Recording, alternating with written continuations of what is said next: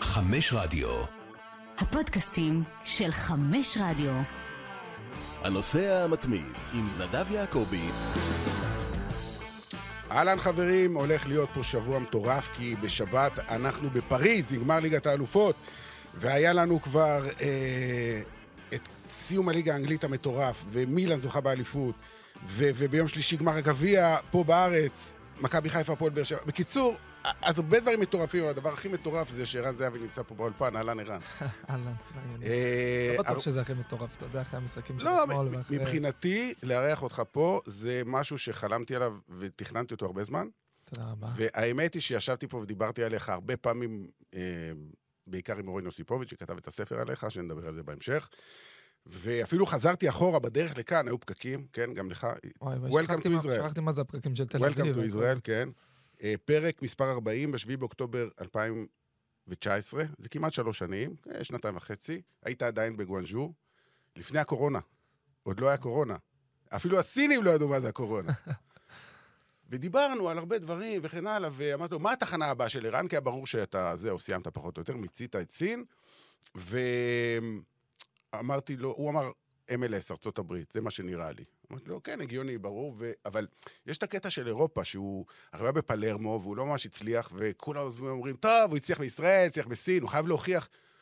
אז הוא יגיע לקבוצה באירופה. אוקיי, לא ברצלונה, לא ריאל מדריד, לא מנצ'סטר סיטי, אוקיי, זה ברור, גם בגלל הגיל, היית 32.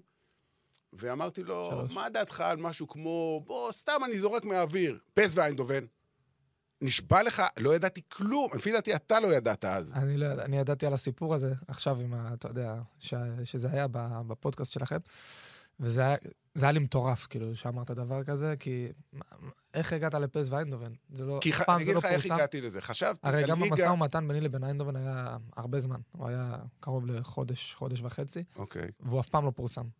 אתה יודע, פורסמו שמות כאלה ואחרים. אני אף זוכר, לא דיברו. פנרבכצ'ה, פנרבכצ'ה. כן, כל הזמן היה פנרבכצ'ה, שבכלל ההצעה הכי טובה והאמיתית על הדף ורשמית הייתה מבשיקטש, שאף אחד לא מה ידע את אתה אומר? כן. ולא שלא הייתה מפנרבכצ'ה, אבל בסוף מי שבאו ושמו באמת אה, מה שצריך, הייתה בשיקטש בכלל ולא פנרבכצ'ה. אז זה היה בין שניהם? אה, כן, זה- היה בשטיין, והיה, והיה את אה, בשקשיר, והיה, אתה יודע, היו כמה קבוצות מטורקיה, ובסוף מי שבא והייתה הכי ישירה ואמיתית הייתה בשיקטש בכלל. אז אתה יודע, היה טררם והכל, אבל אה, זה לא, זה לא מה ש... בוא נגיד, זה לא מה שזה. ופתאום אה, שמעתי את זה שאמרת על פס ויינדובן, ואמרתי, איך הוא הגיע לזה בכלל? כאילו, למה לחשוב על זה? זה, זה לא... חשבת מישהו הדליף לי. לא, לא, זה גם עד, אז לא פורסם. אף אני אחד אפילו לא ידע. על הסיפור הם לא. ידעו. אבל גם אני לא ידעתי על הסיפור הזה עד לא, לא מזמן שאורן סיפר לי את זה, והייתי בהלם. כאילו, מעניין אותי לשמוע, כאילו, למה, למה אמרת את זה? איך הגעת לזה? אני אגיד לך, חשבתי, אתה לא תגיע לא לאנגליה ולא לספרד, לקבוצות גדולות, ואתה לא תשחק בקבוצת אמצע טבלה או ברנלי או כאלה, כי זה לא מעניין אותך. אתה תשחק בקבוצה שתרצה לזכות בתארים. נכון. אז אם לא באנגליה ולא בספרד, אז איפה? אז הליגה קצת פחות, זה הולנד, פורטוגל, כאלה, אז חשבתי הולנד. עכשיו, אמרתי לעצמי, אייקס גדול מדי בשבילו, תכף תגיד לי מה דעתך על זה. איינדובן נראה לי הגיוני. הגיוני, מבחינת ההיגיון, לא מעבר לזה, לא ידעתי כלום, סתם זרקתי את זה מהאוויר. כן, האמת שזה זה, זה הגיוני, וכשאתה מציג את זה ככה זה מאוד מאוד הגיוני. מצד שני, כן הייתה הצעה מאייקס. אז בוא נדבר על זה, כי אני, אני, אני אעשה הקדמה.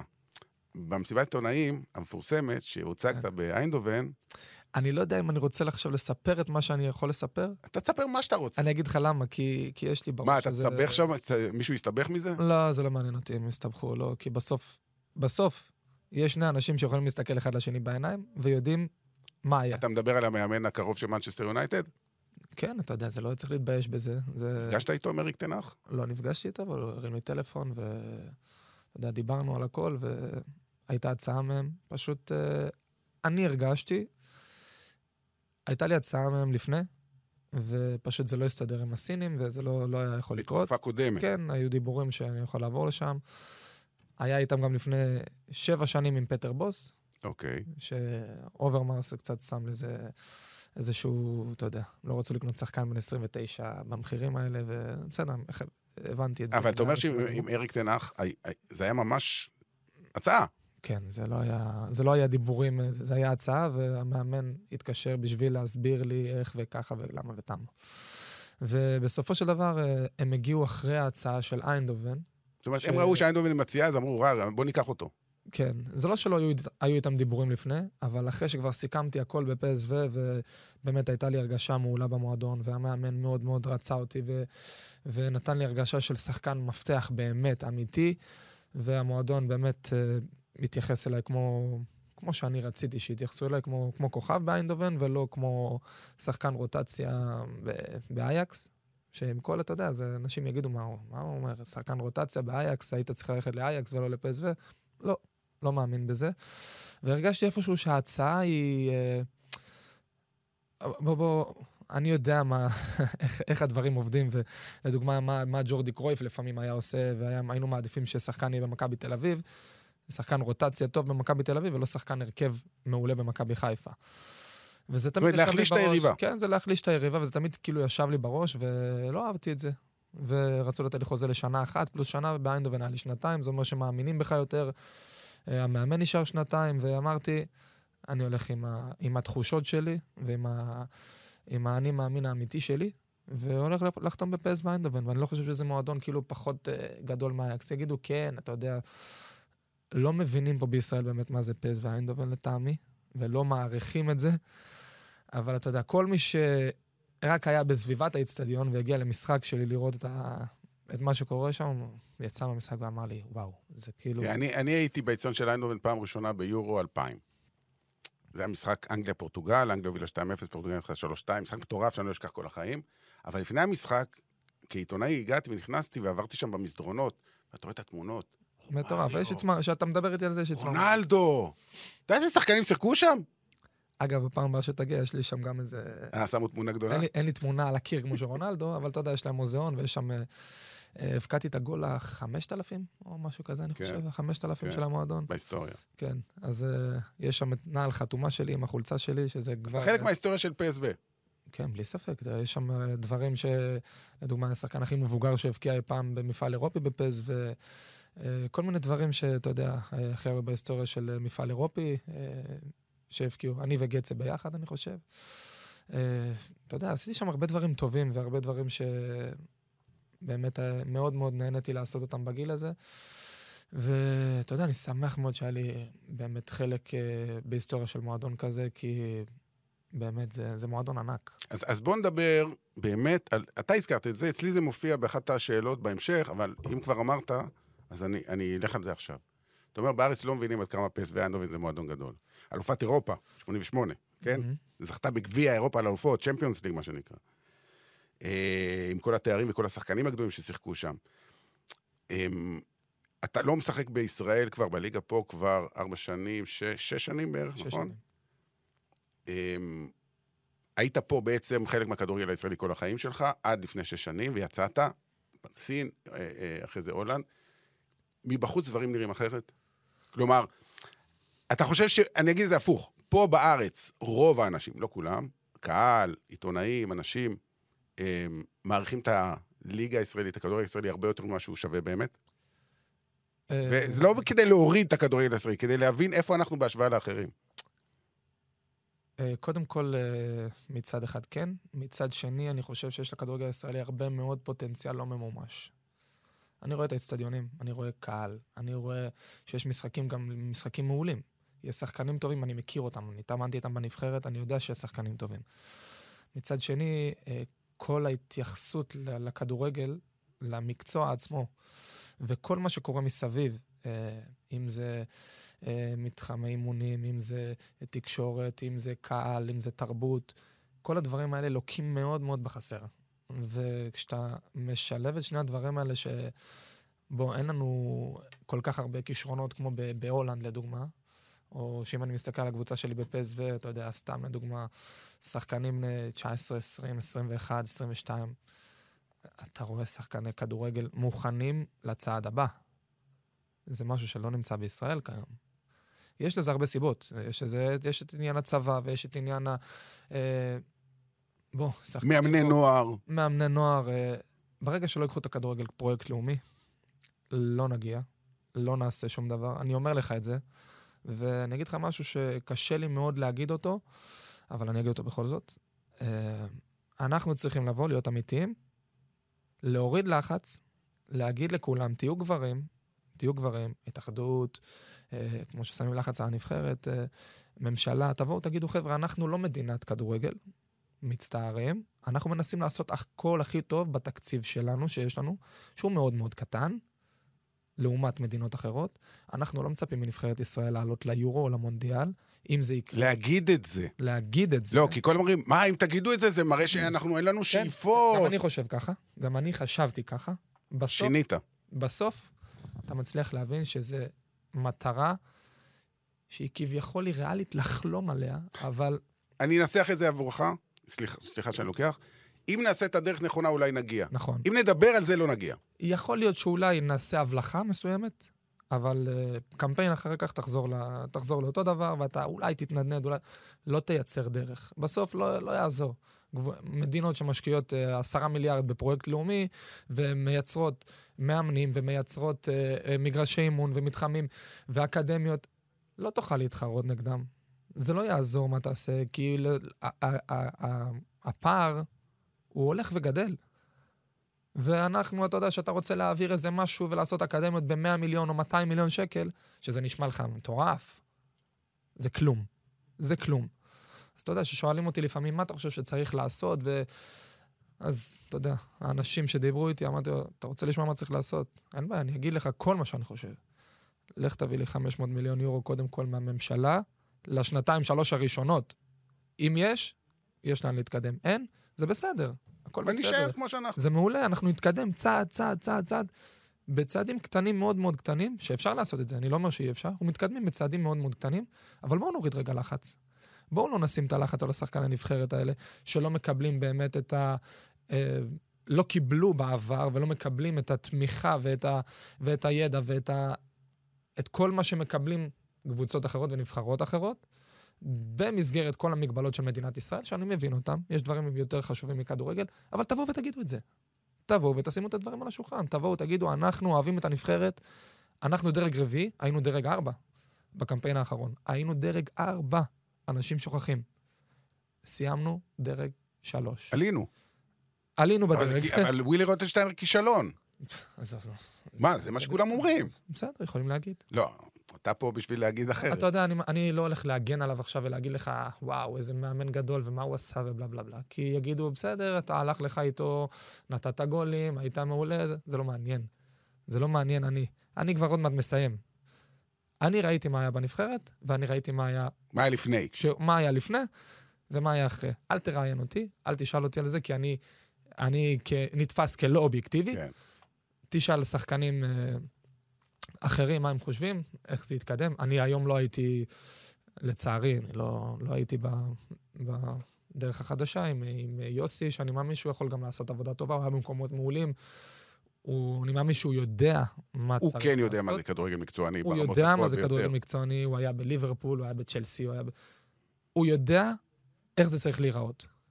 אם ייתנו לו ליישם את זה, אם יהיה לו את התקציבים ליישם את זה, אם הוא יודע מה לעשות עם זה, זה כבר ימים יגידו. זה יהיה שנתיים, שלוש, ארבע. אני יודע מה היה לפני ווילי, אני יודע מה היה תוך כדי ווילי ואחרי ווילי. שמיים וארץ. אוקיי, האמת שלא התכוונתי לפתוח עם הדברים האלה, אבל כבר, אתה יודע, זרמנו. אה, בוא בוא נחזור אליך, בוא תספר מה קורה איתך. עברת ניתוח, אתה עושה פיזיותרפיה. עברתי ניתוח קטן ארטוסקופיה. אה, לצערי, בעשר שניות האחרונות של האימון האחרון, אה, קצת אה, היה לי איזושהי בעיה קטנה. אה, באימון האחרון ב- בפסו? באימון האחרון בפסו. מה אתה אומר? כן. שמה זה בעצם, עד אז הכל היה בסדר. אז הכל היה בסדר גמור. ויצא לי איזה חתיכת סחוס קטנה, קטנה שהייתי צריך להוציא אותה, אתה יודע, היא תהילה בברך כזה בחופשיות, אז uh, לפעמים זה גרם כאילו לנעילה כזאת, והאמת שמאוד מאוד נלחצתי, אמרתי, יואו, איזה טיימינג, איזה טיימינג גרוע, כאילו, אתה, אתה, אתה צריך לחתום בקבוצה חדשה. המשחק הקרוב לא קבע לכלום. זה היה אחרי שזכיתם כן, בגביע, זה אחרי שזכינו. בגביע. כבר היה לי בראש, אולי לא תתאמן יותר, אולי לא תשחק יותר, עד שתחתום את החוזה, למה צריך לעשות את זה? ואז אמרתי לו, עד הסוף. לפעמים זה, לפעמים זה, זה הברכה שלי והקללה שלי, כאילו שאני עושה דברים עד הסוף, לא משנה מה. ו... בעשר שניות האחרונות זה מה שקרה, ואז אמרתי, יואו, מה... שלחתי לאשתי, לאימא שלי, נראה לי, נראה לי סיימתי קריירה. עד כדי כך? ככה, עד כדי כך. ואימא שלי התחילה לבכות, ועם אשתי מתחילה לבכות, אמרתי לו, תירגעו, תירגעו. כאילו, אמרתי, אני לא מאמין שזה קרה, אבל זה, זה יכול להיות שפעם אחרונה שהייתי על מגרש כדורגל. וואו. כי לא ידעתי מה קרה, הרג... הרגשתי משהו, ולא הבנתי מה זה, כי בחיים אה, לא נכנסתי לחדר ניתוח, לא היה לי פציעות, לא, לא היה לי שום דבר כזה, והרגשתי שמשהו כאילו... אמרתי, אולי זה רצועות, אולי ככה מרגיש רצועות. כי אתה יודע, דיברתי עם שחקנים שזה, ואמרתי... אגב, זה דבר מדהים שאתה אומר, אתה בן 30, עוד מעט 35, לא הייתה לך פציעה 35, רצינית בקריירה. כן, ברוך השם. פציעות קטנות. כן, פציעות קטנות, חודשיים, לא משהו רציני. ואמרתי, טוב, כן. כן, אמרתי, אולי זו הפעם האחרונה שהייתי על מגרש כדורגל. ו... כי אתה יודע, בסוף אם היית נפצע עכשיו לשמונה חודשים או תשעה חודשים, אני מאמין בעצמי שהייתי יכול לעשות את זה. להגיד לך שהייתי רוצה לעשות את זה, אולי לא. ו...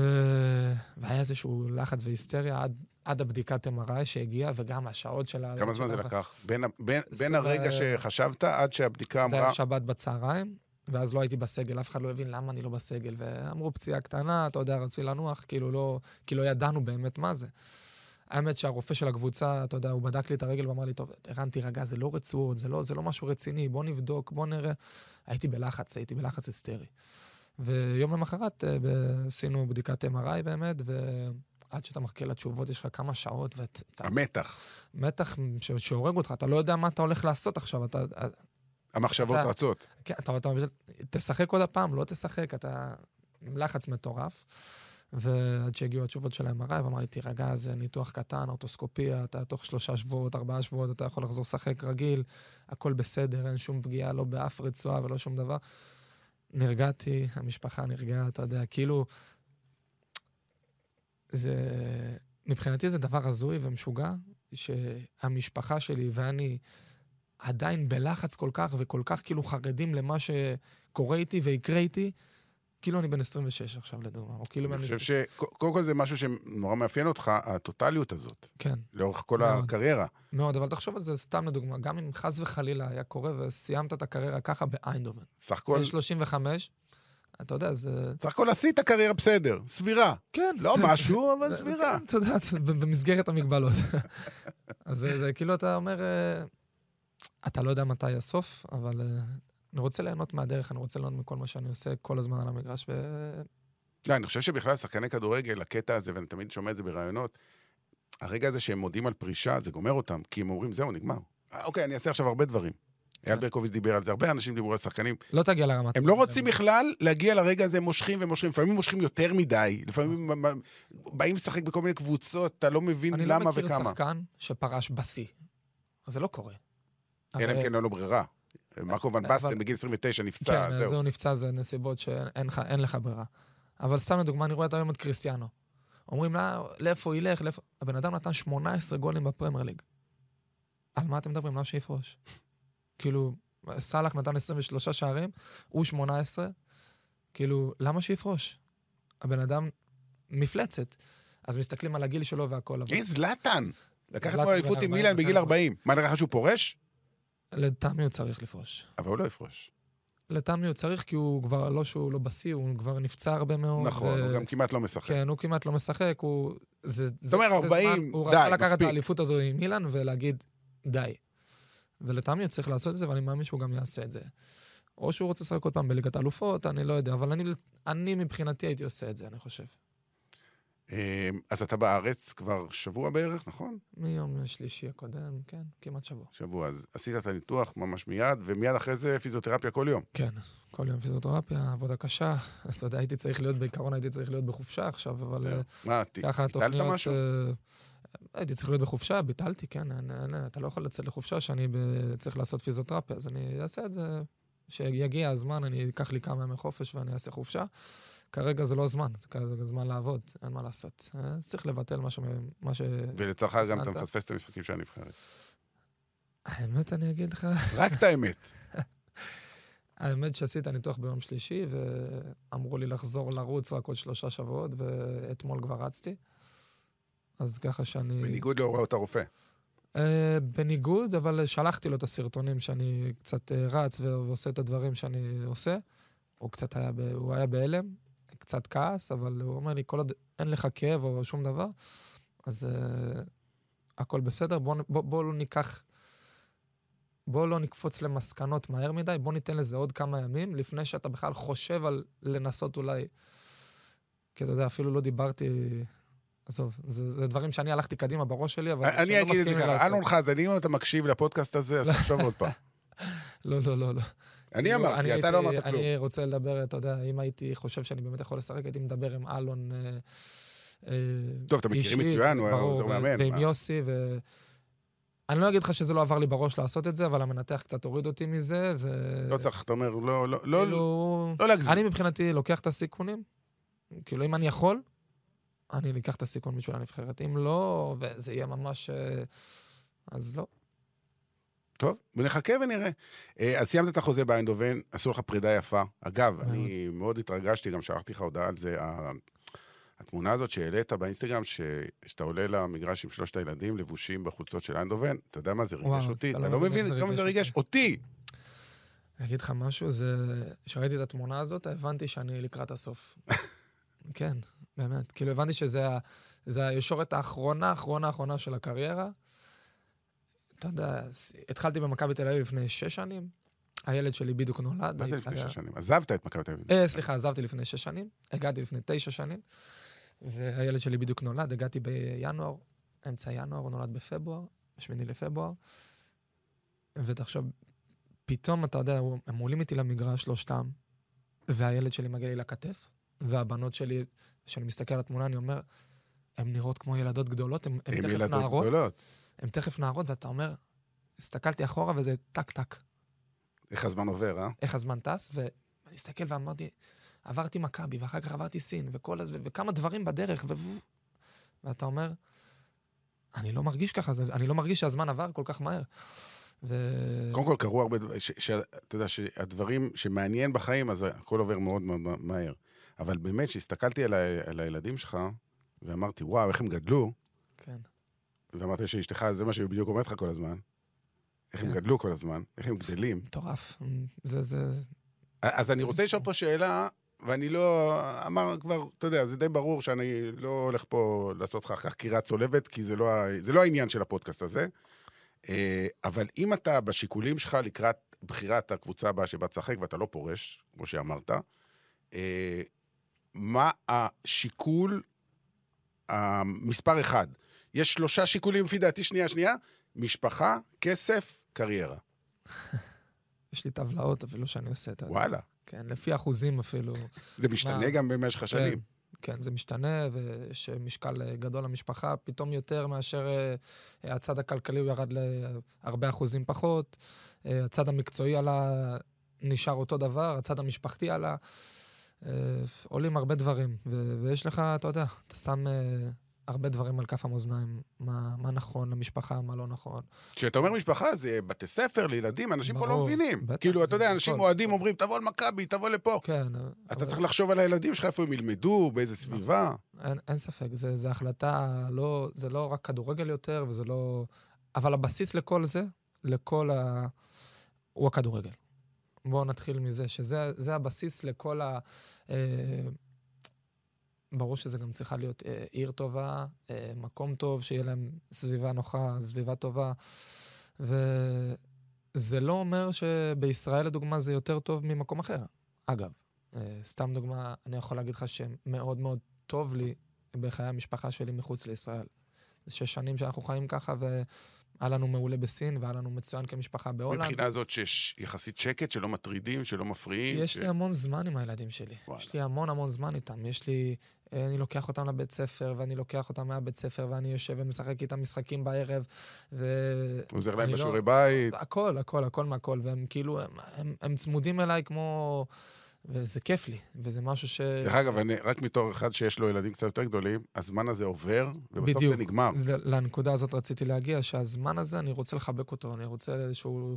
כן, ראיתי את התמונה הזאת שדיברת עליה, וזה שנתיים, שלוש, וזה טק-טק, וזה 12, 13, וזהו, זה, הם נהיים...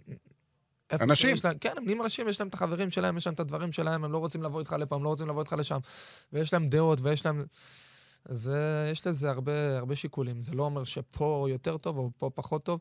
צריך לשים את כל הדברים ביחד על כף המאזניים, ותוך כדי תנועה לקחת החלטה, ואני בטוח שניקח החלטה טובה בסוף. ובוא נגיד אני לא מצליח להגיע להחלטה מושלמת, כי לא תהיה כזאת. שום דבר בחיים הוא לא מושלם. בדיוק, לא תהיה החלטה למדת את זה מושלמת. כבר. כן, נכון, לא תהיה החלטה מושלמת, אבל ההחלטה שאני אקח, אני אלך איתה עד הסוף, ויאמין בה במאה אחוז. וזה הדבר הכי חשוב בסוף. בסוף, אם, אה, אם ניקח החלטה נכונה או לא, אם יהיה הצלחות או כישלונות, זה לא מעניין, כי בסוף אתה לוקח החלטה והולך איתה, ומה שיקרה, בסוף יקרה וזה יהיה חוויה טובה או פחות טובה, היא עדיין תהיה חוויה. וזהו, ננסה להוציא ממנה הכי טוב. יש לך איזה דדליין לעצמך, או שאתה... אה, האמת, לא, אני לא שם לעצמי דדליין. אוקיי. אני לא שם לעצמי. אם קבוצות אחרות ישימו דדליין, זה כבר החלטה שלהם, זה בסדר. אז אה, קבוצה ששמה דדליין, תרד מהפרק. אה, בעניין הזה נשאל עוד שאלה אחת בלבד. אה, אומרים שהמאמן שהכי הכי משפיע והכי משמעותי בקריירה שלך זה פאולו סוזה. אתה מסכים? אני מסכים עם זה, כן. שהוא שינה לך כן. בעצם את התפקוד והפך אותך למה שאתה היום? הוא לא שינה לי את התפקוד, רק הוא שינה לי את החשיבה. וואלה. כן. הוא שינה לי את, ה... את האמונה בעצמי, והוא ראה בי את הדברים שראיתי בעצמי, אבל היו מוחבאים איפשהו. אה... איך אני אסביר את זה? אה, אני לא אשכח שיחה שלנו שהוא הוא אמר לי, אתה צריך ללכת לייצג את ישראל בעולם. וואלה. אתה צריך לפתוח הוא היה פה שנה אחת. העולם. כן. הוא אמר לי, אתה צריך ללכת, הוא אומר לי, עם האישיות שלך, עם, ה, עם העבודה שלך, עם, אתה צריך ללכת לייצג את ישראל בעולם, לפתוח דלתות לעוד שחקנים ישראלים בעולם, אה, להראות את, שישראלים יכולים לעבוד קשה, והם יכולים לייצג אותך בכבוד, והם יכולים... והוא... זה עשה לי כאילו... אם הוא רואה את זה, הוא שיחק ברמות הכי גבוהות. הוא אימן צריך פעמיים בליגת האלופות. אז זה כאילו נתן לי את, ה, את, ה, את החותמת לזה, כאילו, תאמין בעצמך עד הסוף, ו... ועשיתי את זה. אתם בקשר? כן, הוא היום מאמן פלמנגו בברזיל. כן. אתה מבין למה אני שואל את זה? כן. שאלת אותו מה המצב בברזיל? היו לנו כמה, כמה, כמה וכמה שיחות טובות, ונתן לי את כל הרקע שצריך לתת לי והכל. אה, אבל האינטרס שלו שלא תבוא, כי זה היריבה. האמת שהם כבר. שיחקו נגדם, כבר הפסידו להם. זה גם נכון. אז אתה עוקב אחרי מה שקורה בליגה בברזיל. אה, אתה יודע, מן הסתם, אתה רואה, אתה, זה, אתה מתחיל אה, לקבל את כל הדברים, וזה זה עשה עד מאוד מאוד גדול. אה, אתה יודע, יש לי איזשהו... אני חצוי איפשהו, אתה יודע, בכל הדברים האלה, כי מצד אחד, כמו שאמרת, כן, זה, זה חוויה מאוד מאוד גדולה, גם... כל אופציה היא טובה, כל אופציה היא טובה, ומה שאתה עושה, אתה מפסיד משהו אחר. אז זה... מה שלא תעשה, יגידו... בדיוק, בדיוק. מבחינתי זה בלתי נתפס בכלל, ש, שאני שחקן מישראל, רוצים אותו בליגה הברזילאית, בגיל בגיל 34. 35, מה זה 34? עוד- עוד 35 חודשיים אתה ביולי. 35. ומציעים מה שמציעים, ואוהדים בטירוף, וכאילו, אני אנחת שם בשדה תעופה לדוגמה, ויהיו עשרת אלפים ברזילאים או שמחכים לשחקן ישראלי. מבחינתי זה להיות השגריר הכי טוב בעולם, כאילו, זה, זה, זה, זה איזושהי שליחות שאני רואה בה, אם אני אקח את ההחלטה הזאת, לדוגמה. זה חשוב שני- לך הנושא הזה כן, לייצג את ישראל? כן, באמת? בטח, כן. איך זה היה בהולנד, הזאת, למשל? בתקופה הזאת, חד משמעית. בתקופה, מה שקורה כיום, כרגע, בעולם ובמדינה שלנו, זה חשוב לי מאוד. וואלה. עכשיו, ב- ב- זה- נגיד זה- בשנתיים האלה בהולנד, כמה זה בא לידי ביטוי? כאילו, ראיינו אותך על הנושאים אה, פוליטיים וכאלה, או שאתה אתה בכלל רוצה לדבר על זה? עם תקשורת אני לא זרה, מסתיר את הולנדית? זה. לא מעניין אותי מי שואל. אני לא, לא אני מסתיר. את הדעות שלי. אני לא מסתיר את לא, לא הדעות את שלי. הדעות לא. שלך, ברור. אני השאלה כמה זה עניין את ההולנדים. אה, לא, זה לא כל כך עניין אותם, אבל היה איזשהו קטע, לדוגמה, שבשנה שעברה אה, היה את, ה, את, כל, ה, את כל המהומות, כן. ואת הדברים בעזה והכל, ו... והיו לנו שחקנים מוסלמים בקבוצה, שאתה יודע, אנחנו חברים, כאילו, חברים ממש טובים, והכל בסדר, ואני אומר לך שהם לא קשורים, הם לא קשורים לישראל, הם לא יודעים איפה זה, איפה זה עזה בכלל, הם לא יודעים מה שורש הקונפליקט, ואתה יודע, אני באינסטגרם שלי מאוד מאוד ציוני, אני מעלה הרבה דברים אה, על, אה, אתה יודע, תמיכה בישראל ו- וכל המערך ההסברה, אתה יודע, יש לנו... יש לנו, אתה יודע, באמת, אה, אנחנו צריכים להשתמש בכוח הזה, בטח שאנחנו משחקים בחו"ל, ובטח שאנשים שיש להם כמות עוקבים גדולה ומקבלים פרסום והכול. אז uh, העליתי הרבה דברים על ישראל והכל, ו- ופתאום אני רואה באינסטגרם של שחקנים אצלנו, שהם כאילו מוסלמים בעיקרון, אבל אנחנו חברים uh, מאוד מאוד טובים. ואני רואה פתאום הם uh, מעלים פרי פלסטיין או משהו כזה. תשמע, קיבלתי עצבים. קיבלתי עצבים כי, אבל מה, אתה בא אליהם ומנסה להסביר להם? ברור, מה זה מסביר להם? לא מסביר להם, אני כאילו פשוט, אני תוקפני איפשהו. אבל אה, כי- הם לא יודעים, כמו שאתה אומר, הם לא יודעים. נכון, אז יפה, אז נכון, אז. הם בדיוק היו ארבעתם בג'קוזי, ג'קוזי כזה, אתה יודע, יש לנו אמבטיה חמה, אמבטיה קרה, אז אני יושב ואמרתי אמרתי לו, "מה- למה העלית את זה? כאילו, מה... למה העלית את זה? כאילו, הוא הבין שזה, הוא אמר לי, הוא בא אליי, סליחה, וזה, כאילו, לא ידעתי וזה, אתה יודע, כי אמרו לו מהמועדון כנראה, אתה יודע, מהמועדון היו מאוד, אה, מאוד, אה, כן, רגיש. כן, מאוד רגישים לזה, כי ראו שאני מעלה, ואז ראו שהם העלו פרי פלסטיין או משהו כזה. אז אמר לי, לא, לא ידעתי וזה, אמרתי לו, למה העלית את זה? כאילו, מה, אתה יודע איפה זה עזה? הוא אומר לי, לא, לא, לא קשור, אני לא, לא מכיר את ה... שחקו, אתה יודע, לו- כדורגל ילדים, מה להם אמרתי לו, אתה ולדברים האלה? יודע, אתה יודע מה זה בכלל, מה, מה השורש הקונפליקט של ישראל ו, ו, ועזה? אתה יודע איפה זה ירושלים בכלל? אתה יודע מה, מה הקונפליקט בירושלים? ואז הבנתי שהם לא יודעים כלום. הם לא יודעים. הם לא יודעים כלום, ומבחינתי זו טיפשות מאוד מאוד גדולה, כי... אז הוא אומר לי, חבר שלי מוסלמי, הוא ביקש ממני לעלות, כי יש לנו זה, למודעות וזה. עכשיו, תבין, כשאנחנו מערך הסברה ישראלי, נלחמים ב- בשלושה מיליארד אה, מוסלמים, כמה שיש בעולם, במערך הסברה עם אה, 50 מיליון יהודים, או 100 מיליון יהודים, זו מלחמה שאין לה בכלל סיכוי איפשהו, כי הבן אדם שמעלה את זה, הוא בכלל, הוא לא יודע מה הוא מעלה. הוא לא יודע על מה מדובר. עכשיו הוא, יש לו כמות עוקבים מסוימת, ו... ואתה הולך ונלחם בקיר. אתה, אתה סתם נלחם בזה איפשהו, אבל לא מוותרים על זה ונילחם בזה. ונעשה הכל לנסות באמת אה, כן לייצג את זה, וכן אה, שאנשים יראו דברים אחרים, כי הם לא רואים והם לא יודעים והם לא מודעים לזה, ובסוף הם מלבים את האש במשהו שהם לא יודעים, לא יודעים עליו בכלל. טוב, אז בוא נגיד שהאופציה של להיות שגריר ישראל בברזיל קיימת. קיימת. ב- ביש- בברזיל, ב- ב- בכל מקום, ב- בארצות הברית, ב- בכל מקום היא קיימת, וזה לא שאם אני אחתום בישראל, אז אני אפסיק לעשות את זה. זה, זה ברור לא. לחלוטין. אה, טוב, בואו נעזוב את הדברים האלה. אה, הולנד, סיימת שנתיים בהולנד, לא זכית באליפות, אבל זכית בשני תארים, גם סופרקאפ, ניצחתם 4-0 את אייקס. זה מדהים, תשמע, אייקס קבוצה יותר טובה מהאנדובן, אה, לא במקרה היא אני חושב. שעשינו עונה חלומית. וגביע השנה על אייקס, באיצטדיון של אה, ברוטרדם. כשהיה חצי גמר אה, אייקס נגד, אה, נגד אלקמר, אני רציתי שאייקס ינצחו. וואלה. כן, כי אמרתי, אם אני לא רוצה לקחת גביע, זה, זה, עליהם. זה כן, זה, זה כאילו לשים חותמת, ש, שאנחנו ניקח להם גביע. ואם אתה מפסיד, אז חס וחלילה אם אתה מפסיד, תפסיד לאייקס, אל תפסיד לאלקמר. שהיא קבוצה, אתה יודע, היא באמת קבוצה ברמה מאוד מאוד גבוהה. אה, ובסוף אה, עשינו 82 נקודות, והפסדנו אליפות. פלוס, אתה יודע, שנינו יודעים שהכדור, שהכדור בנפיקה. לא, הכדור, הכדור אה, שהיה אייקס, אייקס נגדנו בבית, אה, המשחק הזה. הכדור היה בחוץ, אתה יודע, כאילו, כן. ראו את זה בעבר. כן. המשחק האחרון, לפני האחרון נגד פיינורד, נתנו לנו, נגדנו, פנדל שלא היה ולא נברא. ובאמת, אז אתה יודע, איבדנו איפשהו ארבע נקודות סתם, אה, שנלקחו מאיתנו, בוא נגיד. וכשאתה שם את הדברים בפרופורציות, אז אתה מבין שעשית עונה מדהימה. ואני חושב שלא קיבלנו מספיק הערכה לזה. בתקשורת ההולנדית. ההולנדית. אה, כן, בתקשורת תקשורת ההולנדית. ההולנדית, רובה היא יושבת באמסטרדם.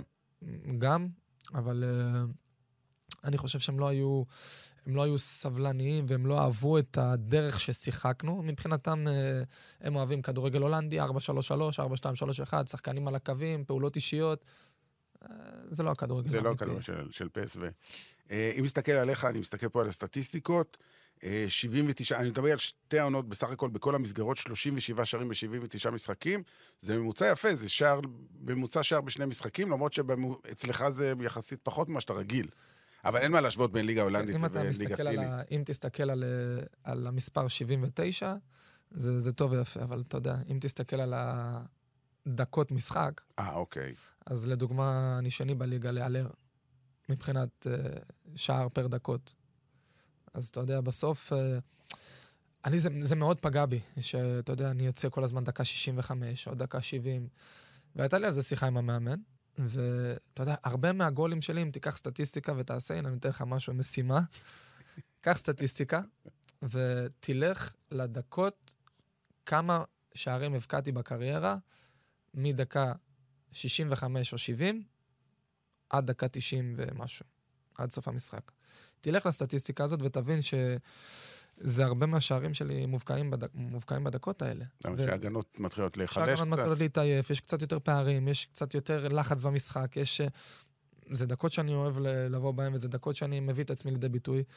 והייתה לי איזה שיחה עם המאמן, ואמר לי, ערן, תקשיב, אותי לא מעניין את הסטטיסטיקה שלך, אני מאוד מאוד מרוצה ממה שאתה עושה, אני סומך עליך ב-100%, אני צריך אותך לעונה שלמה, אני רואה חודש או חודשיים קדימה, אני רוצה אותך כשיר לכל המשחקים, אני רוצה שאתה ת- ב-65 דקות, אה, אה, או 70 דקות לדוגמה, ולפעמים גם 90, או 85, תעשה הכי טוב שאתה יכול, יש פה סגל מאוד מאוד גדול שאני צריך לנהל, ואתה מבחינתי החלוץ שלי, אתה מספר אחד, ודרך זה אני מנהל את כל ה... וכשמאמן אומר לך דבר כזה, אז אתה יכול לבוא ולשים את עצמך לפני הקבוצה, או שאתה יכול להיכנס למבנה הקבוצתי. והחלטתי להיכנס למבנה הקבוצתי ולעשות הכי טוב שאני יכול בדקות שאני משחק. לא אגיד לך שזה היה לי נעים. אה, שיחקתי המון, אבל אה, פר דקות, עובדתית, שיחקתי 60% מהזמן. כן, שזה, בשבילי, זה מעט זה ממש מאוד. מאוד. כן. בטח למה שהתרגלת כן, בטח. למה שהתרגלתי, ואתה לא תוכל לשים לב לזה, אבל הסטטיסטיקה היא כן מראה את זה. ובסופו של דבר, פר דקות משחק, אני שני להלר, שזה מבחינתי מדהים. אמ, אני- שאלה שרציתי לשאול קודם, אבל היא מסתדרת לי פה. עצם ההחלטה ללכת לפסו באמת היה מבחינתך, היה את המחשבה הזאת של איפשהו סתם גם... היה כי עצבנו אותי, האמת, סתם. מה? סתם, סתם הלכתי כי עצבנו אותי, לא, לא הלכת כעצבנות. נשבע לך. זאת סתם אומרת? כי, כי, כי אמרו, אה, הוא לא עשה אירופה והוא לא מספיק טוב וזה, וזו ההחלטה הכי מסוכנת שלקחתי. רגע, רגע, רגע, מה שאתה אומר עכשיו, אתה, אתה רציני או בתור בדיחה אתה אומר את זה? אני רציני מאוד. זאת הסיבה? זאת אחת הסיבות. בגלל מה. שאמרו, הרי אתה כל הזמן לא מתחשב במה שאומרים. זה גם היה בשביל להוכיח לעצמי, וגם בשביל כאילו, יאללה, שתקו כבר, לא מספיק. כי, אתה יודע, זה עצבן אותי כל כך, שבן אדם שיש לו הכי הרבה גולים בליגה האירופית, הכי הרבה גולים בליגת האלופות, הכי הרבה גולים במפעלים אירופיים ב- בישראל אי פעם, ועדיין אתם כאילו מערערים או מפקפקים כן, בזה כי שיחקת בליגות חלשות, עם כל הכבוד. אבל- הליגה הישראלית והליגה הסינית זה לא ליגות חזקות. אתה יודע, להבקיע... מסכים איתי. נכון, להבקיע עם קבוצה ישראלית נגד קבוצות אירופיות זה יותר קשה מאשר להבקיע... מסכים. אתה מבין? אז מסכים. בסוף, בסוף, אני מבין את זה, וזה עצבן אותי, זה צרב לי וזה הציק לי, אני לא אגיד לך שלא. וזאת אחת הסיבות העיקריות. אבל היה פה גם מבחינתך גם חלק של תיקון כן, על פלרמו? רציתי לעשות גם חוויה מתקנת, אבל זה היה צעד ש, שידעתי שהוא מאוד מאוד מסוכן לקחת. כן. כי אם תיכשל, אז בכלל, אז בכלל, יהרגו אותך. בדיוק. ולקחתי את זה בחשבון ואמרתי, זה סיכון מאוד מאוד גדול, אבל אני אעשה את זה. אתה לא מפחד כי מאתגרים. בסוף, תשמע, הייתי בן 33 וחצי, נכון. ואתה הולך, אתה יודע, כמו שאמרת, הליגה הסינית והליגה הישראלית והכול, היו משחקי נבחרת אומנם וזה, אבל הקצב השבועי הוא לא ברמה של הליגה ההולנדית, שהיא מאוד מאוד מאוד קשה.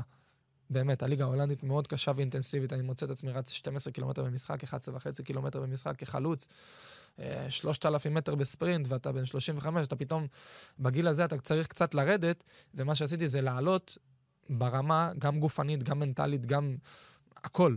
ואתה צריך איפשהו, אתה אומר, למה אני צריך את זה? כאילו, עשיתי כבר כסף, שיחקתי פה, שיחקתי שם, עשיתי דברים בנבחרת. למה אתה צריך את הצעד הזה? ובסוף אבל זה דחף אותי, דחף אותי עוד יותר לקצה, והוציא ממני דברים טובים אה, גם בנבחרת. תכף נגיע לנבחרת. אפרופו הליגה ההולנדית, אה, פיינורד בגמר הקונפרנס ליג. אה, אופיר מרציאנו, אני לא יודע אם משחק או לא. נראה לך שקצת זה עובר ככה מתחת לרדאר בארץ? אני לא יודע אם זה עובר מתחת לרדאר, כי ראיתי שהוא קיבל גם פרגון והכל ומגיע לו, באמת, הם, הם קבוצה מעולה. הם קבוצה ממש ממש טובה, שמאוד קשה לשחק נגדם, הם עושים דברים טובים. מכבי חיפה יודעים. את כן, ואתה יודע, בוא נגיד ש... אה, הם הרבה יותר טובים אפילו ממה שהם הראו נגד מכבי חיפה. אה, אני חושב שהוא צריך לקבל הרבה מאוד קרדיט, כי הוא שיחק במשחקים הבאמת חשובים אה, של העונה. בתור שוער שני שנזרק פתאום כן. ככה בלי הכנה כמעט. נכון, ופתאום, והיה עליו הרבה ביקורות, אתה יודע, התקשורת ההולנדית היא, לטעמי, לא, לא מחבקת, לא מחבקת זרים, בוא נגיד. בטח לא מעבר- זה קורה בהרבה מקומות בעולם. אני מכיר לא, עוד מדינה כזאת. בטח לא מעבר לגיל 30, אוקיי, ובטח לא שמרוויחים כמו שמרוויחים, היא לא מחבקת, בוא נגיד. אוקיי. ויכול להיות שהוא לא מקבל את הקרדיט שמגיע לו, כי נגדנו, לדוגמה, הוא עשה משחק מעולה. נגדנו הוא הציל אותם, כאילו, הוא היה באמת עשה משחק, אה, משחק גדול, והוא הביא אתכם עד לשם, ואני מאוד מאוד התאכזב אם הוא לא יקבל את הקרדיט בגמר. כי מגיע לו, באמת, אני מאוד אתאכזב בשבילו. קראתי רעיון שהוא אמר, אתם לא תראו אותי עצבני או משהו כזה. אני הייתי שובר. כי זה אופיר, אתה יודע, כלפי כן, חוץ הוא זה בן לא- אדם כזה זה שקט לא- זה ורגוע. עדיין מבחינתי זה לא מתקבל, שוער שהוא פצוע ארבעה חודשים, להחזיר אותו לגמר, שהוא שבוע שהוא מתאמן. נבחרת, אתה יודע. שוער נבחרת, מתי הוא עשה הופעה בנבחרת, תגיד? לא, אני לא נכנס פה לוויכוחים, אני רק אומר. שוער נבחרת, אתה יודע, גם אה, יכול להיות שוער נבחרת, אבל הוא לא שיחק כמה חודשים, והוא לא... אתה יודע, לקחת סיכון במשחק כזה, שיש לך שוער נבחרת ישראל, שוער שהביא אותך באמת לאיפה שאתה נמצא היום בגמר הקונפרנס, למה לא לתת לו את הקרדיט? כאילו... אני הייתי, אני כמאמן הייתי נותן לו את הקרדיט. בוא נדבר על עוד חבר טוב שלך, אלי דסה, שגם הוא נראה לי עובר מתחת לרדאר. גם הם אתמול עברו את ה... אתה יודע, עברו את, ה, את המשחק אה, והם הגיעו לפלייאוף כנראה. היה לו עונה מדהימה, נכון? כן, הייתה לו עונה מדהימה, ובהולנד הוא מקבל באמת אה, פרגון מאוד מאוד גדול מהתקשורת, בצדק, לא כי הוא אה, מדליף לתקשורת, הוא עשה עונה עם, אני חושב, 12 או 14 בישולים, ובאמת, כשהם משחקים, אתה רואה, הוא אחד הבולטים על המגרש ברוב המשחקים. ואתה רואה את זה גם בנבחרת. מאז שהוא כן, עבר כן. לשם, אתה רואה את השיפור ביכולת כן, שלו אתה רואה את בנבחרת. השיפור ביכולת שלו בנבחרת, אתה רואה את הקצב משחק שלו שעלה, ו- ואת ההחלטות, ו- ואת כל הדברים שהוא עושה, וברמת מקצוענות שהוא חי היום, כי אני באמת אה, יכול להגיד לך שהוא הוא העלה את הסטנדרטים שלו. שזה... אה, בישראל היה לו קצת יותר קשה לעשות, כי הוא לא טעם משהו אחר אף פעם. וזה לא שהוא לא היה מקצוען בישראל, הוא, הוא תמיד היה שחקן מקצוען, אבל uh, פתאום התנאים מסביב מאפשרים הרבה יותר, וה... uh, מה שסובב סביב המועדון הוא, הוא, הוא, הוא לרצות את השחקן, הוא לתת לשחקן את התנאים הכי טובים שאפשר, אם זה גופנית, מנטלית, uh, ארוחות, uh, uh, שייקים, חדר כושר, המתחם של ויטסה, אני, אתה יודע, שאומרים לי, ויטסה או, או, או סתם או מכבי חיפה או מכבי תל אביב או הכל. אני לא אגיד לך שהמועדונים מכבי חיפה או מכבי תל אביב פחות טובים מויטסה, ברמת משחק, אבל תנאי אימון. אבל התנאים שיש לויטסה, אין למכבי תל אביב, אין למכבי חיפה, אני אומר לך את זה בוודאות. וויטסה זו האצטדיון קבוצה לא לה- אחת משלוש הגדולות. היא לא קבוצה אחת מארבע הגדולות, היא לא אחת מחמש הגדולות אולי. קבוצה שש-שבע היא כזה. קבוצה 6-7, יכולה גם לסיים 9. שלא תטעה, זה לא שעכשיו ויטסה מועדון מיוחד בהולנד. כן. לא, יש עוד 7-8 כאלה. כל כל הקבוצות שלהם פשוט תנאים טובים. שזה בסוף, ששחקן אה, מגיע, רואה את התנאים האלה, הוא נותן יותר מעצמו. אתה זוכר כמה שערים היו לך ב-40 המשחקים הראשונים בנבחרת, בשמונה השנים הראשונות? אה, נראה לי משהו כמו 7, 6, שישה. 5. שישה שערים. שישה.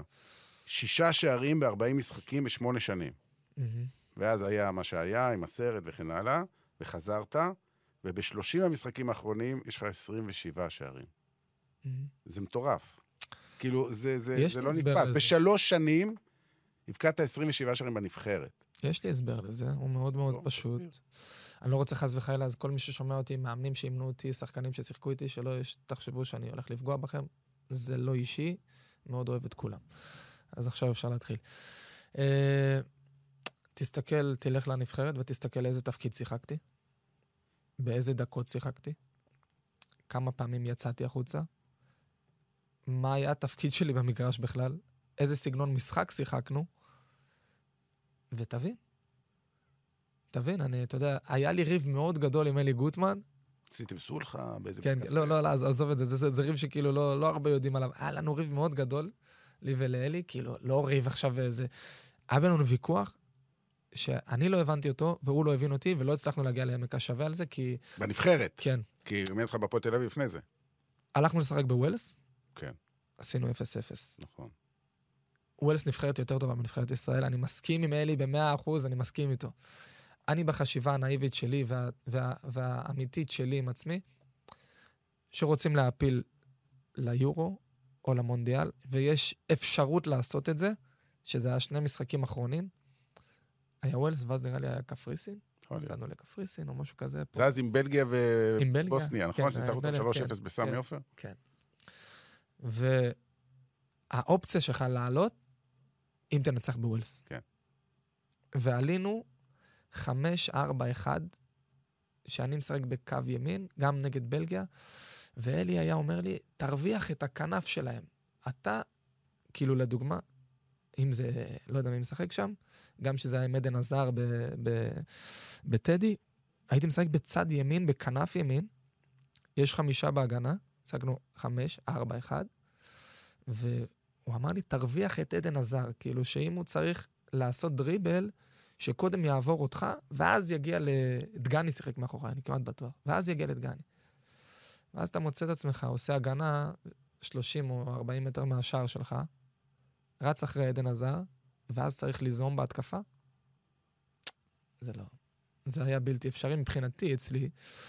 וגם עם אלישע, ב-80% מהמשחקים הייתי משחק אה, בצד, כי הוא רצה, את, אה, לדוגמה, את אה, תומר חלוץ, או כל פעם היה משהו אחר, והוא כאילו, רצה, הם אמרו לי כל הזמן, תביא את היכולת שלך ממכבי לקבוצה, לנבחרת. אין בעיה, תעשו מכבי סביבי, ואני אביא אותה. ואז הכל יהיה בסדר. הנבחרת שיחקה שונה לחלוטין שונה במכבי. לחלוטין. שונה לחלוטין, כי במכבי היינו, היינו מאוד מאוד uh, דומיננטים. הכדורים נכנסים לרחבה, אני נמצא שם לעשות את הגולים. השחקנים סביבי אה, עוזרים לי לעשות את הדברים האלה, ובסוף היינו כל הזמן עם הרכב לא מאוזן בנבחרת. גם בוא לא נשכח, היריבות של מכבי תל אביב, זה לא לא היריבות של הנבחרת, ברור, אין ספק. בנבחרת אתה צריך לתת בום בום, אחד משתיים, שלושה מצבים. אבל כשאין את המצבים אז אתה לא... אני לא זוכר אפילו החמצות שלי. הרבה, יודע, כאילו אני אומר, וואלה, בואנה, אם היית מגיע למצבים ומחמיץ וזה, אומרים, בסדר, וואלה, וואלה פנים, בנבחרת, לא הולך, סבבה. כשאתה לא זוכר אפילו מצבים, אז uh, יש פה איזושהי בעיה. אז ו- אצל, אצל ווילי ואנדי הכל הסתדר לך, מבחינת, מבחינתך האישית, לא מדבר לא מבחינתי האישית, זה לא לי. אתה יודע, אנחנו שוכחים, לדוגמה, בקמפיין האחרון אני הבקעתי שמונה שערים, כן. אבל נתנו 23. עוד כמה קיבלנו, עזוב. כן, אז, אז, אז, בוא, אז בוא נעשה רגע סדר. זה לא אני רק הבקעתי את השערים. אני אמנם קיבלתי הרבה קרדיט, כי הבקעתי באמת שערים חשובים, ושברתי את השיא בקמפיין והכול, אבל היו פה עוד שחקנים שהבקיעו חמ- 15 או 16 שערים. 23, 24, כמה סיימנו, אני לא בטוח. אה, באזור. אז, אז הבקעתי רק 30% מהשערים. כן. היו פה עוד שחקנים כן, שנהנו אבל שני בדרך ממשחק האחרונים מאוד מאוד היית התקפי. פצוע לפי דעתי, כן. מה זה היה פארו, כן, ואחרי אחרי המשחק באוסטריה נפצעת, כן. בקלגנפורט. עדיין היה משחק התקפי, יכולים להגיד לי מה שרוצים, בסוף יש סטטיסטיקה. והסטטיסטיקה הזאת, היא, היא, היא גם, יש לה הסבר מאוד מאוד פשוט. אה, האיכויות שלנו הן הרבה יותר בהתקפה מאשר בהגנה, לצערי, כאילו, לא לצערי, לשמחתי, אבל לצערי, אה, כשאנחנו מדברים על כל התשתיות ועל כל האימון והידע והכל, אנחנו לא מצליחים אה, היום להוציא שחקני הגנה לאירופה. אה, לא מצליחים בזה.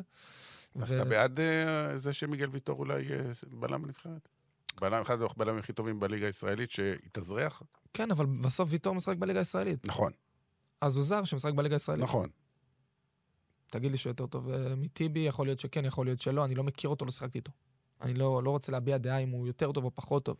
להגיד לך שהוא יביא אותנו למונדיאל? לא בטוח. אבל זה עוד בלם טוב זה עוד בלם- לסגל זה הבלמים בלם. הלא מי יודע מה נכון, שיש זה לנו. עוד בלם טוב לסגל הבלמים, אבל אני מדבר על, על זה שאנחנו ניצור דור של, של שחקני הגנה שיוצאים גם מחוץ לישראל.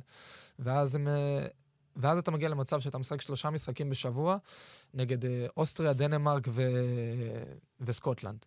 והעצימות היא שונה לגמרי, ו... ואתה צריך להביא את זה כל שלושה ימים, ואם אתה לא תביא את זה, ארנטוביץ' ידפוק לך את הגול בחיבור. ואם לא ארנטוביץ', אז יהיה את, הבחור מדנמרק, ואם לא הוא, אז יהיה לך. את החלוץ של סקוטלנד שעולה עליך שתי מטר בראש. זה שלא יישמע שאני מאשים את שחקני ההגנה. זה לא שחקני ההגנה, זה המשחק. משחק ההגנה של נבחרת ישראל, שבסוף, אני אומר לך שאני בעיניים שלי רואה את האספות ורואה מה ווילי מבקש, אבל לפעמים זה קשה לביצוע, כי ה- הדרישה היומיומית היא לא קיימת ברובם. והתחרות השבועית היא לא קיימת ברובם. לא רגילים לקצבים האלה, ללחץ לא, הזה. תראה, שאתה משחק בלם בהפועל באר שבע, ברוב המשחקים אתה הולך אחורה, אחורה, לוחצים אותך, לוחצים אותך, בסוף אתה מקבל גול דקה. כשאתה 90. משחק בלם בהפועל באר שבע, במכבי תל אביב, במכבי חיפה. רוב הזמן אתה עם הכדור. מה שאתה עושה זה למנוע מתפרצות ומצבים ספציפיים. בוא, בוא נגיד את האמת, אתה 65% מהזמן עם הכדור, נשאר לך להגן 30% מהזמן נגד איכויות שהן לא קרובות לאיכויות שאתה צריך להגן עליהן בנבחרת. ופה הבעיה, זה פשוט. ולעומת שחקני ההתקפה, שאני לא רוצה, עוד פעם, אני לא עושה אותנו כאלה גדולים, אבל אנחנו מתחרים כל שבוע ברמות אירופיות. כל שבוע, ב, ב, ב, אם זה מנור הוא בשכתר דונייצק ושיחק בליגת האלופות, ואם זה אני ב, בליגה ההולנדית, ומונס אה, בגרמניה, ו, ועבדה בסלטיק, ואתה יודע, ההמשך אה, שון וייסמן ב, ב, באוסטריה ואחר כך בספרד. אלה האיכויות, מה לעשות? אלה הדברים, וזו, וזו עובדה. ווילי ידע לכוון את זה, ווילי ואנדי, יאמר לזכותו גם שהוא עשה פה, הם הטמיעו את השיטה הזאת, שהם רוצים להביא, לדוגמה, דסה בקו 4, הרבה פחות טוב מדסה בפח... בקו 5. בוא נראה מה יהיה עכשיו, כי אלון חזן אמר זהו, נגמר, אין יותר שלושה בלמים. נראה. נראה. יש לי עכשיו טיסלן ואלבן. אני חושב, אני חושב שכל משחק צריך להילקח לגופו. יכול להיות שגם בקמפיין הקודם היינו צריכים לשחק עם, עם ארבעה שחקנים בהגנה במשחקים מסוימים, ולדחוף עוד שחקן התקפה. יכול מאוד להיות שזה היה צריך לקרות. אבל ווילי לא רצה להוציא את איז, איזון הנבחרת מהשיטה, כי הוא, הוא חשב ששחקנים לא יכולים להתאים את עצמם לשיטות שונות רוב הפעמים, כי אתה מתחיל לבלבל אותם ונותן להם יותר מדי מידע, וזה עושה להם קצת לא טוב. אבל יכול להיות, מאוד להיות שהיינו צריכים לעלות עם ארבעה שחקני הגנה בחלק מהמשחקים בקמפיין. לדוגמה, מולדובה בבית, או מולדובה בחוץ, או, או יהיה פארו, וכל מיני כאלה דברים ש, שיכלת לעשות, יכלת לעשות יותר ניסויים מאשר... אה, אבל הוא רצה שתהיה תבנית מסודרת, שכולם יודעים מה הם צריכים לעשות, ותוך כדי זה נלביש שחקנים. שאני יכול להבין את ההיגיון, אבל אני כ... כאני מאמין שלי, לפעמים צריך להיות יותר גמישים ולהיות יותר פרקטיים. לדוגמה, אלון אומר, ארבע בהגנה, אני לא אשחק. אבל אם פתאום אה, לא יהיה מספיק אה, אה, בלמים טובים, ולא יהיה מגן שמאלי, או לא יהיה מגן ימני פתאום שאתה את זה, אז אתה צריך לשחק פתאום חמש בהגנה. אז מה, בגלל שאמרתי שלא נשחק יותר חמש, אז אני לא אעלה, שלא ייתנו לי ביקורות? לא, לפעמים צריך להוריד את הגנב מהעץ, אתה יודע. נכון. וצריך להיות פרקטיים. בזה אני מסכים איתך לגמרי. דיברנו כל הזמן, ואין מה לעשות, כל הקריירה שלך זה לשבור שיאים. אז שברת את השיא של ניסים אלמליח, שברת את השיא של אלון מזרחי, שברת את השיא של מוטה לשפיגלר. מה עוד נשאר? תמציא לי, תמציא לי איזה שיא משהו. ואם אני אשים אז... אני אגיד לך את האמת, גם כל השיאים האלה, איפשהו לא, לא חשבתי עליהם בטווח ה... כשהתקרבת אליהם. בדיוק. כשהתקרבתי אליהם... אנשים אמרו לך, היי, אתה יודע, כן, אתה קרוב. כן, כן, אפילו לא קרוב, אפילו, אפילו אני זוכר שיחה שלי עם יוסיפוביץ', שהוא נת... הייתי עם תשעה שערים, והוא אמר לי, השיא זה... השיא זה 33 או משהו כזה, ואז אמרתי לו, רגע, מי לפניי עכשיו? ותעשה את הרשימה. היו איזה עשרה לפניך. כן, ואז, ואז ראיתי, זה 15, והוא 16, והוא... אמרתי, טוב, בוא, בוא נתחיל, בוא נעבור את ה-15. ואז, ואז כאילו, היעד היה בראש, אבל הבנתי שהדרך מאוד מאוד ארוכה. האמת שזה, לפני שלוש שנים זה נראה בלתי אפשרי. בוא, כן, נגיד את האמת, כן. נראה בלתי אפשרי. כן, בגלל זה לא סימנתי את הרחוק, הבנתי את הרחוק, אמרתי בוא נעבור את הקרוב, ואז פתאום עברתי את הקרוב ככה פק פק מהר, ואז אתה פתאום, אתה, ב, אתה לא בתשע, אתה פתאום ב-14 כבר. ופתאום 14 כבר לא נראה כזה רחוק, אז אתה אומר, טוב, בוא, בוא נעבור עוד לאט לאט, פתאום אתה... אבל אתה יודע, מה אנשים יבואו ויגידו, אה, בטח, הוא כל הזמן חושב על השיאים שלו, ואיך הוא יבקיע שערים לבד, ואיפה הקטע הקבוצתי. קטע קבוצתי היה שם. לא, אני, אני אומר, זה מה שאומרים. קבוצ... כן, אבל זה, אבל זה לא נכון, כי אני, אני שחקן קבוצתי. ברור שאני חושב על הגולים שלי, וברור שאני חושב על השיאים שלי, אני לא אומר שלא, ואם אני אגיד שלא, אני אשקר. אני חושב עליהם במבנה הקבוצתי. אני לא לוקח כדור ועושה דריבל ו- ו- ועובר ארבעה שחקנים, ו- ואני יודע שאני צריך את החברים שלי. אני יודע שאני צריך להיות בשבילם במגרש, כי אני צריך אותם שהם יהיו בשבילי ברגעים החשובים, והם סומכים עליי שאני אעשה הכל בשבילהם, והם יעשו הכל בשבילי, וביחד זה win win situation. אני לא אדרוש משהו משחקן שאני לא אעשה. אני קודם אעשה, אחר כך אני אבוא אליו בטענה, אם הוא לא עשה. ואני אדרוש ממנו להתאמן כמו שאני מתאמן, כי זה אני. ואם הוא לא מסוגל להתאמן ככה, אז אני, כן, אני אכעס עליו. ואני אתאכזב, אבל אני גם אבין, כי אני יודע כמה זה קשה לעשות את זה. אבל אני לא שחקן שהוא שם את עצמו לפני הקבוצה ואת השיאים שלו לפני הקבוצה, והנה עובדה, זה היה פה באיינדובן, ו- ואתה רואה שזה, שיש רגעים שצריך להבין את, שהסיטואציה יותר חשובה מהשיא. מה, מה, אבל כשזה בא ביחד, וזה יכול להגיע ביחד, למה לא? ויש עוד דבר שאני חושב שאתה אוהב אותו, זה סגירות מעגלים כאלה וכל מיני מעגלים. אז יש מעגל אחד שאני חושב שנפל קצת מתחת לרדאר, אבל כתבתי לך על זה ואני אזכיר אותו עכשיו. היה את המשחק שנבחרת ישראל שיחקה בקופנהגן, הפסד 5-0. לדעתי הבקעת השער שם, והוא נפסל כן. ונבדל, נכון? לטעמי לא היה נבדל, אבל... לא היה נבדל? לא, לא, לא, באמת שלא. לא, לא זוכר כבר, צריך לבדוק, לראות את זה עוד פעם. כזה. סנטימטר. כן. אמ, וחצי שנה אחרי זה חזרת לאותו אצטדיון הפארקן. והבקעת שם נגד קופנהגן, אפצה קופנהגן. זה עבר לך בראש? אני סוגר מעגל? האמת, כשנכנסתי לאצטדיון אמרתי, זה אצטדיון מנחוס, אה, ואנחנו צריכים לנצח פה מחר, ואני יודע את האווירה ואני מכיר אותה, ו... ואז הבנתי שאני מגיע עם פס ואיינדובן לאצטדיון הזה, אתה מבין? וכאילו, כששיחקתי בפסו הבנתי את, ה... את ההבדל ב... במנטליות להגיע עם נבחרת ישראל. לדוגמה, הרגשתי את זה הרבה מאוד עוד לפני. הרגשתי את זה במשחק של פז ואיינדובן נגד מכבי תל אביב. אוקיי.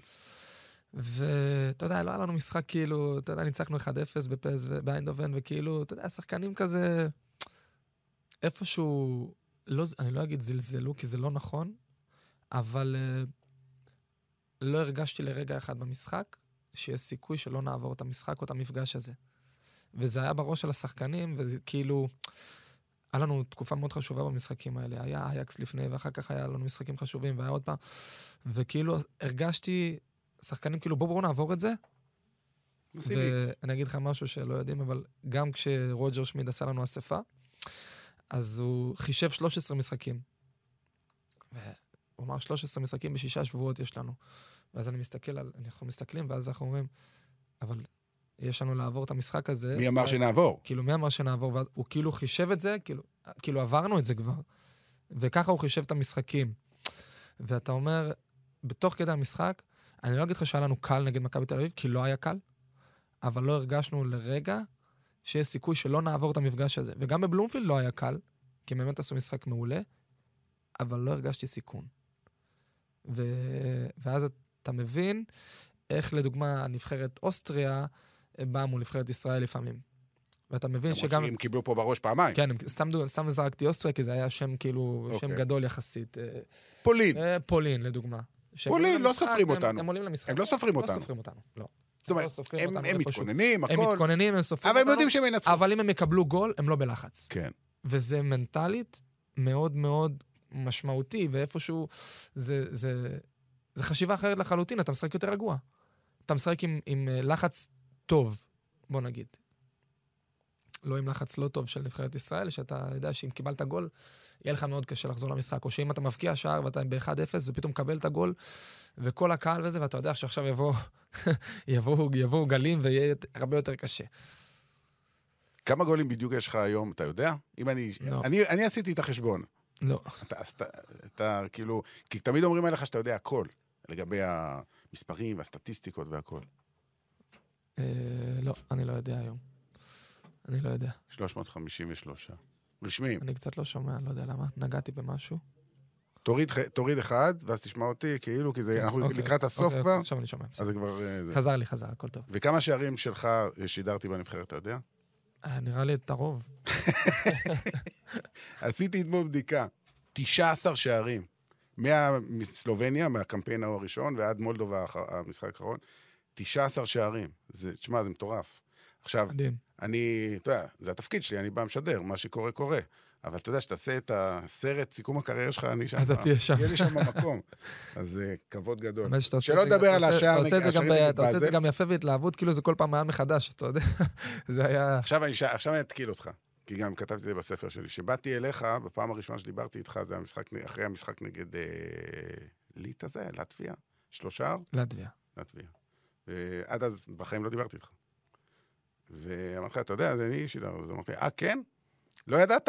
או ששיחקת אותה שלא ידעת? ב- שאני שידרתי את הגול נגד באזל. לא... זה בסדר, מה שתגיד לא, פה לא, לא, מקובל. לא, לא, אני לא- אני לא חושב שלא ידעתי. אני זוכר את אני זוכר את זה בעל פה. שערים אבל נגד זה- באזל, כן, לא יכול להיות. יכול להיות שזה היה סתם, אה, כן, כן, כאילו. מ... בסדר, כן. מקובל. לא, לא להקליט. אותך, סתם, אתה יודע, הכל טוב, הכל טוב. תלבט עליך קצת. אה, האם ידעת שאתה צעיר ממסי בחודש ויום? באמת? וואלה, לא. חודש ויום. אתה 25 חמש ביולי. ביולי, הוא 24 ביוני. באמת? כן. אז כן, אתם מאותו דור. קצת שונים. יש לו כפול גולים, לא? כן, קצת יותר, אפילו קצת יותר מכפול. ובקבוצות קצת יותר גדולות. אה, לקראת סיום, שתיים, שלוש שאלות ככה. אה, מה דעתך על ההחלטה של קיליאן אמפה לעבור, להישאר בפריז ולא לעבור לריאל מדריד? אני אהבתי אותה, באמת? כן. לטעמי... כי רוב האנשים אומרים, מה, בושה וחרפה, איך הוא עושה דבר כזה? אה, כי- בוא, הוא שיחק איתם במשא ומתן אלוף. אוקיי. שיחק איתם במשא ומתן. ילד בן אני- 23 עושה בית ספר לכולם. בגלל זה אהבתי את ההחלטה. וואלה. למה? כי אני חושב שאם הוא היה עובר עכשיו לריאל מדריד, אז כמה שנים הוא היה משחק שם? אני חושב שהוא לפני השיא שלו, אני לטעמי. לטעמי הוא לפני, לפני השיא שלו, והצעד הבא שלו יהיה ריאל מדריד, ואם לא ריאל מדריד, אז זה יהיה מצ'סטר סיטי, או אם הוא היה עובר עכשיו, הוא היה צריך לעשות אולי עוד תחנה בדרך, אולי עוד שתיים, ו... לא יודע. מבחינתי, פריז היום הוא אחד המועדונים אה, הגדולים בעולם.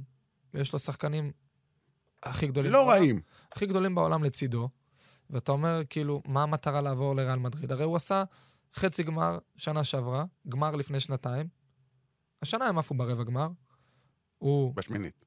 הוא ב, ב, בעיר שלו, הוא בקבוצה שלו, עם השפה שלו. הוא יכול לפתח את הפוטנציאל שלו כיום, לטעמי, בפריס סן ג'רמן, הרבה יותר טוב מריאל מדריד, כי הוא ייתקל בקשיים במדריד שהוא לא ייתקל בפריז כרגע, כי הכל סביבו, והכדורים הולכים אליו, והפנדלים זה הוא, וה, וה, וה, והקהל, כל ה vibe סביב הקהל זה הוא, והמדינה, לא רק הקהל, המדינה, התיירות, המנויים, החולצות, הכל זה קיליאן אמבפה. למה ללכת לריאל מדריד? כי ריאל מדריד זה קבוצה הרבה יותר אין גדולה. בעיה, הם. יחכו, הם יחכו. אה, אתה אומר עוד שלוש שנים כן. שיגיע לשם. פלוס זה שבמשא ומתן הוא עשה, מבחינתי, משא ומתן פנומנלי, לא רואה סיבה ללכת. כאילו, אני חושב שהוא הרוויח מכל הצדדים בסוף. כי בסוף, בואו, ריאל מדריד עכשיו יכולים להיות פגועים והכול. עוד שבוע עוד זה שלוש- יעבור להם. עוד שנתיים שהוא יהיה מלך שערים פה ומלך שערים פה וישבור את זה וישבור את זה, הם ירצו אותו שוב. לא, ברור. אף אחד לא יבוא ויגיד, אה, עשית מבחינתי- לנו ככה? לא תקבל, אנחנו לא רוצים אותך. אני גם לא אוהב את זה שכל הזמן, כל השחקנים רק ריאל מדריד, ריאל מדריד, ריאל מדריד, ומה שזה עשיתי, פריז לא פחות, אה, אתה יודע, פריז מועדון ענק, כאילו, מה הסיבה? אה, גמר בשבת, ליברפול אה, נגד ריאל מדריד. א', מי אתה חושב שתיקח? אני חושב שליברפול קבוצה יותר טובה. ומי אתה רוצה שתיקח? האמת ליברפול, וואלה. כן. יש לך משהו מיוחד שאתה אוהב לא, שם? פשוט אני חושב מישהו? שמגיע להם, הם, הם עושים אחרי שאיבדו עונה- את האליפות הם עושים עונה? מטורפת, הם באמת כאילו, אה, הם דוחפים את עצמם לקצה. אתה יודע, ראיתי סטטיסטיקה אתמול, שבארבע שנים האחרונות, ארבע שנים, תעשה את כל הנקודות של הפרמייר ליג בארבע שנים האחרונות, מנצ'סטר סיטי עשו נקודה אחת נכון. יותר נכון. מליברפול. מבחינתי זה מטורף. זה, זה כאילו נתון הכי הזוי שיכול להיות, ולצערם הם נתקלים במנצ'סטר סיטי. כמו שלצערי נתקלתי באייקס העונה. ואני יודע כמה קשה עבדנו לעבור אותם, אבל זה לא קרה. כי בסוף עשינו 82 נקודות, והייתה אייקס שעשתה 86. וארבע נקודות שדיברת עליהן וארבע שהיו נקודות. שהיה שופטים וכל מיני כאלה, אבל זה לא תירוץ, בסוף הם עשו נכון, 86, היה נכון. 82. ואתה אומר, בכל עונה אחרת נורמלית, אני חושב שלאורך השנים, אם תסתכל על זה, 82 זה אלוף. וזה לא היה. אצל איזה מאמן אה, היית-. מעדיף אה, לעבוד, גוורדיולה או קלופ? שאלה קשה. אני מנסה אה, לה... תחכה, יש עוד שאלה עוד יותר קשה. לסיום. זה כאילו הכי obvious להגיד גוורדיולה, אבל אני חושב שאני רואה קשר של השחקנים עם קלופ שהייתי מעדיף אותו. אוקיי. יום שלישי בערב, גמר גביע המדינה. אה, טדי, ציינו שיש לך זיכרונות טובים ממנו. אה, הפועל באר שבע, מכבי חיפה. אחד, מי אתה רוצה? שתיים, מי אתה חושב? האמת לא כל כך משנה לי. יש לך חברים אה, בעיקר בבאר שבע, לי כמה שאני זוכר, גם דור יש לי. גם חברים במכבי חיפה, אתה יודע, אנחנו משחקים בנבחרת לא, זה בסדר, אתה צריך להיות. פה לא, לא. פוליטיקאי, הכל טוב. לא, לא, אני לא צריך להיות פוליטיקאי. אני לא, אין לי שום אינטרס שאלה ייקחו או אלה ייקחו. זה לא... אבל אני חושב ש... קודם כל, אם מכבי חיפה ייקחו, זה יהיה משהו היסטורי, הם יזכו בארבעת תארים, אני לא. חושב שהיה... רגע, שמכבי תל זכו אז ב-6-2 נגד באר שבע, היינו טראבל. עם פאקו. טראבל, גם זכו כן. בשלושה תארים. כן. מה התואר הרביעי? כאילו? לא, היה אלוף האלופי, לא, לא זוכר. גביע הטוטו, נכון, לא זכינו באלוף האלופים, הפסדנו לקריית שמונה, אם אני לא טועה. אז היה שלושה. גביע היה גביע הטוטו, גביע המדינה, גביע המדינה ואליפות. כן. שזה יכול להיות אה, עונה היסטורית אה, מבחינתם. אה, מצד שני, הם באים אחרי חגיגות אליפות, וקצת לרדת לקרקע. אני חושב שבאר שבע אולי, אם יהיו יותר רעבים ויעיזו, יכול להיות שהם...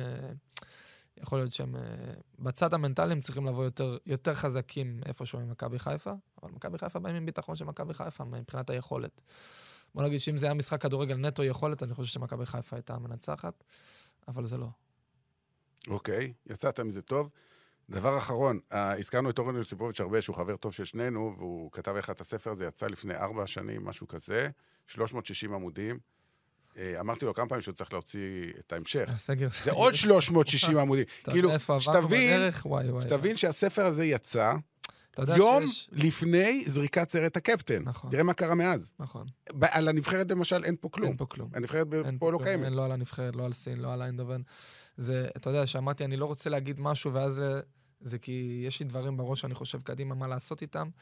ולדוגמה, השיחה עם המאמן, אז יש, יש, יש משהו שאני, אתה יודע, בסוף יגבה אותו בדברים, אז זה לא... הבנתי. אז אני לא, אני כאילו משתדל לתת כמה שפחות מידע, אבל אתה יודע, לפעמים אתה גם ברעיונות וקשה להתראיין אצל מישהו ולא להיות, אה, לא לתת מידע אה, וכל מיני דברים כאלה.